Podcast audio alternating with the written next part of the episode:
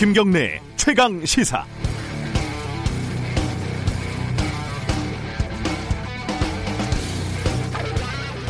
이번에 낙선한 민경욱 의원이요 재검표를 요구하고 있습니다. 당선자하고 2,800표 넘게 차이가 났으니까 개표 실수가 일부 있었다 하더라도 어, 재검표를 해도 당락이 바뀔 가능성은 그렇게 크지는 않습니다.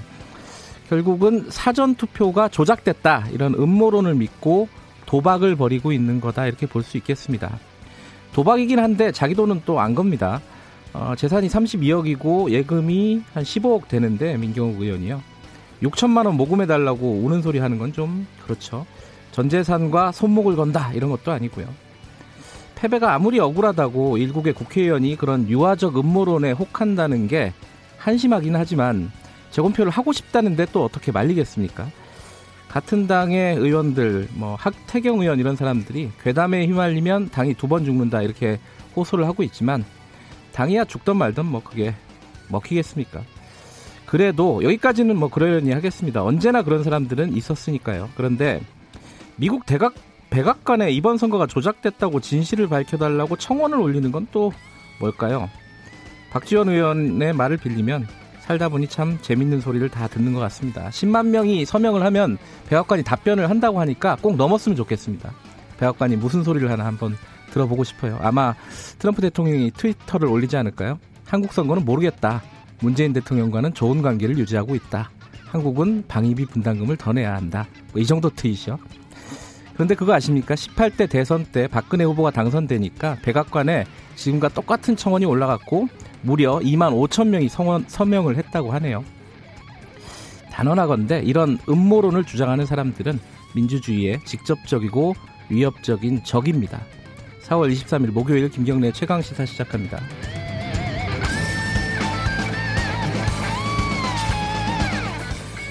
김경래 최강 시사는 유튜브 라이브 열려 있습니다. 유튜브 실시간 방송 많이 봐주시고요.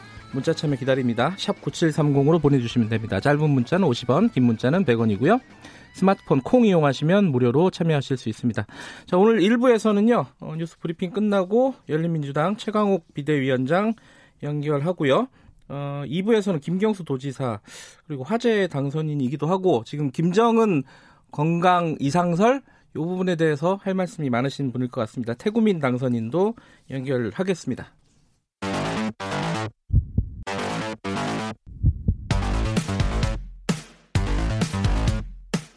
오늘 아침 가장 뜨거운 뉴스 뉴스 unboxing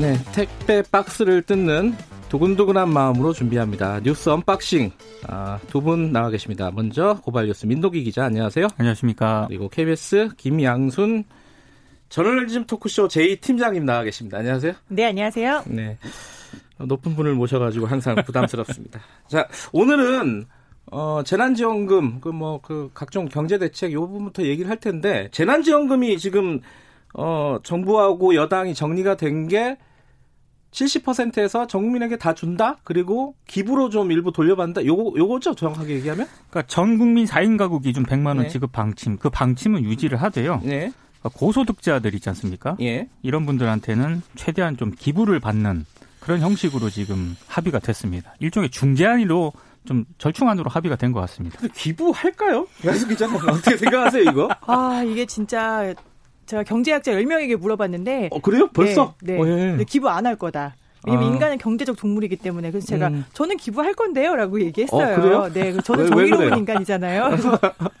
저는 정의롭기 때문에 네. 저는 기부하겠다라고 얘기했더니 아마도 네. 이게 지금 재난 지원금이 가구 대상이잖아요. 국민 네. 개인이 네. 아니라 가구로 보면 우리나라의 가구가 한 2천만 가구 정도가 됩니다. 네. 이 중에서 이제 소득 30%를 대상으로 하면 600만 정도가 되겠죠. 가구 수로 보면은 네. 600만 가구가 100만 원씩 받는다고 가정을 할 때 이걸 이제 토해내야 되는 거잖아요. 안 받겠다라고 하고 나중에 세액공제를 받겠다는 건데 그러면은 이 중에서 아마도 이제 공무원 가족들은 안 받겠다고 할 거예요. 아 고위 공무원들 네, 특히 특히 고위 공무원들을 아. 포함해서 공무원들 그다음에 월급이 잘 나오고 있는 공기업 가족들은 아마 안 받겠다고 할 거예요. 음. 이러면 한 15만에서 한 20만 정도가 됩니다. 어허. 그래서 이분들이 아마 자발적으로 아니면은 이제 내가 원하 일하는 직장에서 대부분 안 받겠다고 하니까 같이 음. 떠밀려서 안 받겠다고 하는 게 한 20만 정도 되고 그 다음에 이제 자발적으로 안 받겠다고 하는 분이 얼마나 될까요? 받으실 건가요? 어, 어제 저도 집에서 잠깐 논의를 했습니다. 심각하게. 어, 그래서 기부를 하는 건 어떨까라고 얘기했더니 딸이 뭐 그러든가 그러고 가버리더라고요. 아, 네. 근데 이제 공무원하고 고위공무원들은 할 수밖에 없을 겁니다. 음. 왜냐하면 문재인 대통령이 1호 기부자로 나서겠다고 아. 지금 그런 얘기가 나오거든요. 대통령이 1호 기부자로 하면은 이 공직 사회에 미치는 영향력은 굉장히 크기 때문에 예, 그런 점을 뭐 감안을 해야 될 것 같습니다. 서기관급 이상 뭐 이 정도는 다 해야죠. 뭐. 기부를 하는 게 네. 맞을 것 같은데 그런데 이건 좀 뭐랄까 말씀하신 대로 기부 안 할 사람들이 훨씬 많을 거예요. 이게 돈을 받았는데 그리고 쓰는 것도 나쁜 게 아니잖아요. 그렇죠. 그렇죠? 어, 경기 자... 진작되고 낙수 효과도 있고 근데 예. 여당에서 약간 좀 지나친 낙관론이 아닌가라는 생각이 좀 드는 게 이게 제2의 금모으기 운동처럼 될 거다.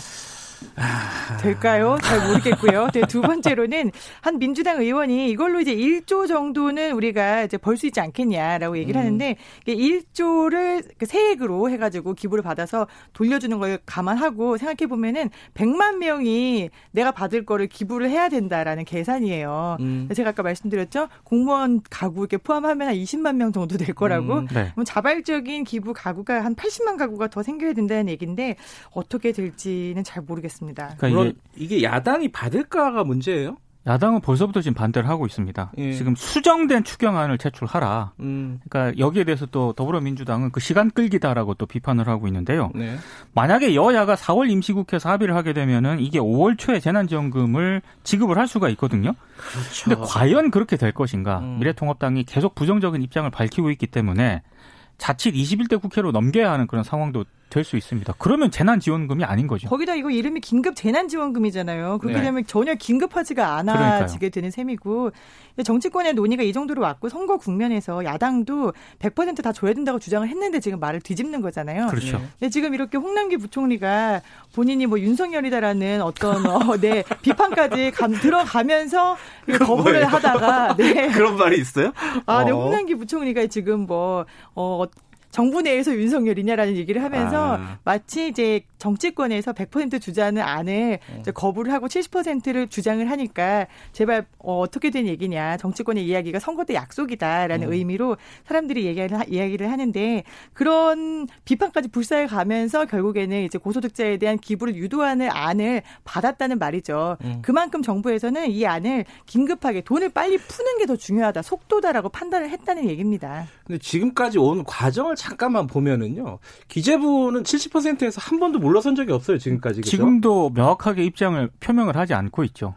그러니까 그 기재부 그 언론에 인용되는 기재부 관계자들의 말을 들어보면은 어 우리는 100%라고 한 적 없다. 입장 바꾼 적 없다. 이런 식의 말들이 나와요, 지금도. 그러니까 언론 보도를 봐도요. 정세균 총리가 이거 중재안을 마련한 거 아니겠습니까? 네. 근데 이제 홍남기 부총리가 마지못해서 받아들였다. 그 실제로 설득을 하는 과정에서 지금 기획재정부하고 미래통합당이 같은 편이라는 인식이 지금 퍼지고 있다. 네. 이런 식으로 설득을 했다고 그러더라고요. 네. 그러니까 어, 기존 입장에서 어, 전혀 변한 건 없는 것 같은데 마지못해 수용을 한 것으로 보입니다 지금.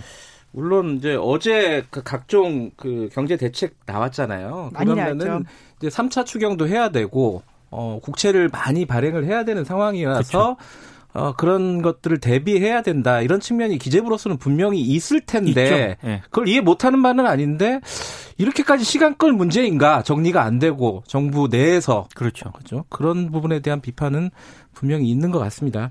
어, 김양순 기자가 어제 대책, 경제 대책 나온 거 간단하게 좀 정리를 해주실 수 있을까요? 일단 이게 굉장히 대책이 방대하고 그러니까요. 또 액수도 많아가지고 네. 한꺼번에 얼마다라고 얘기는 할 수 없는데 일단은 계속 항공, 해운, 조선 등 가장 타격을 많이 받은 기간 산업이라고 우리가 하잖아요. 네. 이 기간 산업 안정을 위해서 40조 원 규모의 안정 기금을 주겠다 대기업에 음. 네. 다만 조건이 하나 있는데 고용 안정이 조건이다. 음. 고용을 안정해야지 우리가 이제 고용 유지를 할 수 있게 안정 기금을 주겠다. 해고하지 마라 이거죠. 그렇죠. 네. 해고하지 마라고 명시적으로는 얘기는 안 했고요. 음. 고용을 안정해라라고만 네. 얘기를 했습니다. 네. 물론 구체적인 방안은 없어요. 근데 일부 언론이 뭐 6개월 동안 90%를 고용해야 된다라고 이게 걸림돌이 되지 않겠냐라고 네.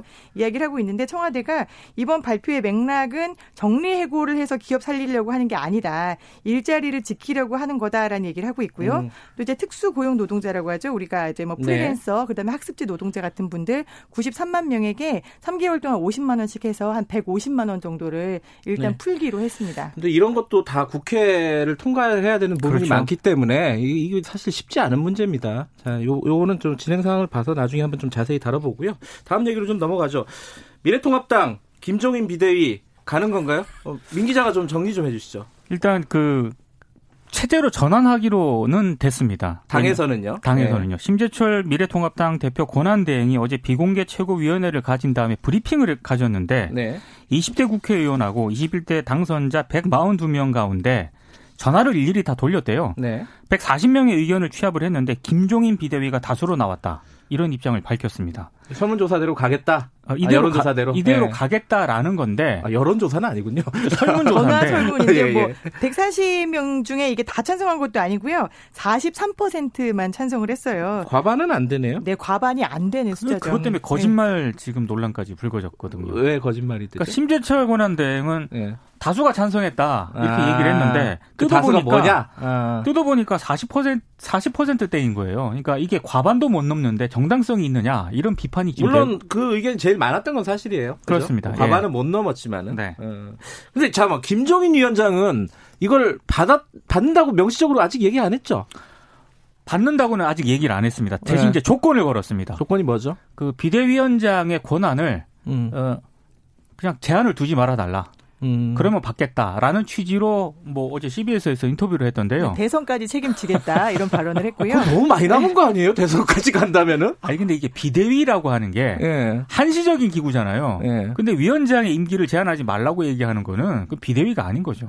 다시 한번 떠오르지만은 어, 박지원 의원이 이 얘기를 듣고 참 세상 오래 오래 살다 보니까 재밌는 얘기를 다 듣는다 이런 얘기를 한 적이 있죠. 자 어쨌든 김정인 위원장은 어, 조건만 충족되면 받겠다라고 했는데 그 조건이 어, 무기한 그죠? 그리고, 전권을 달라라는 전권. 거였어요. 네. 근데 이 심재철 권한대행이 사실 아직 김종인 위원 그러니까 예비 위원장이죠. 네. 전 위원장이기도 하고요. 네. 그러니까 선거로 따지면 전 위원장이고 예. 비대위로 따지면 예비 위원장이신데 네. 네. 만나지도 않았어요. 일부 언론에서는 어제 만나서 김종인이 오케이를 했다라는 보도까지 나왔는데 어제 취재를 해보니까 심재철 권한대행이 어제 일이 많고 바빠서 만나지 못했고 오늘 저녁에 만날 예정이다라고 아, 합니다. 네. 음. 그래서 이게 어 심재철 권한대행이 우리가 이제 전화를 돌렸는데 여기서 뭐 찬성한다라는 건 43%라는 건 알았는데 음. 그분들한테 찬성합니까만 묻진 않았을 거잖아요. 우리가 조건을 받아줄까 이것도 아. 물었을 거 아니에요.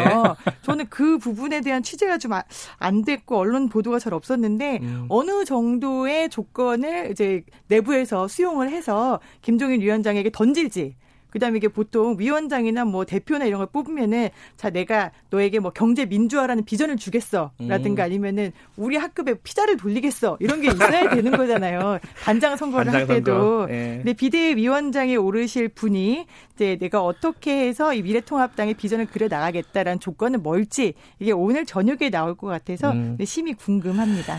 그 당내에서는 그 당선자들이 결정해야 되지 왜 남은 사람들이 그러니까 갈 사람들이 얘기를 하냐 그런 불만도 어. 상당히 많고요. 그 누가 그렇게 얘기했던데 윤상현 의원이었네요. 네. 어 이사 가면서 인테리어 하는 게 뭐 말이 되냐 이 그러니까 얘기를 그러니까 지금 했더라고요. 현역 국회의원하고 당선자 사이에 갈등도 좀 그렇죠. 있는 것 같고 음. 비대위 구성 자체에 대해서도 이제 그 내부에서 굉장히 불만이 많은 것 같아요. 보니까 네. 한나라당까지 거슬러 올라가면 이게 여덟 번째고요. 네. 만약에 이번에 비대위가 구성이 되면 네.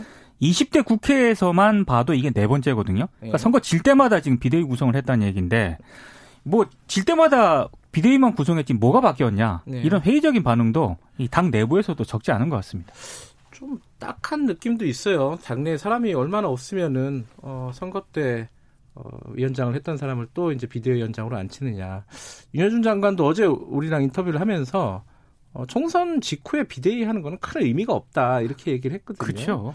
근데 당내 상황이 워낙 비상 상황이다 이런 뜻으로 좀 읽으면 될 것 같은데 어쨌든 오늘 내일까지는 좀 기다려야겠네요. 오늘 저녁에 만난다 그랬으니까. 그렇죠. 오늘 저녁에 만나니까 오늘 밤부터 이제 보도를 좀 봐야 할 것 같습니다. 음, 알겠습니다. 이 미래통합당 얘기는 내일 다시 한번 좀 얘기를 할 부분이 생겼으면 좋겠습니다. 이, 이 당도 빨리 정리가 돼야지. 아까 얘기했던 뭐 무슨 재난 어, 재난 지원금도 그, 있고요, 어, 추경도 있고요. 할 일이 좀 많습니다. 그러니까 그게 이게 당이 정리가 안 네. 되니까 지금 그런 것들이 조금 다 불투명하잖아요. 모든 그렇죠. 일들이. 네. 예. 미래통합당 파이팅입니다. 파이팅. 네. 빨리빨리 좀 정리 좀 해주셨으면 좋겠습니다. 자, 여기까지 듣죠. 고맙습니다. 고맙습니다. 고맙습니다. KBS 김양순 기자, 고발뉴스 민동기 기자였습니다. KBS 일라디오 김경래 최강 시사 듣고 계신 지금 시각은 7시 35분입니다.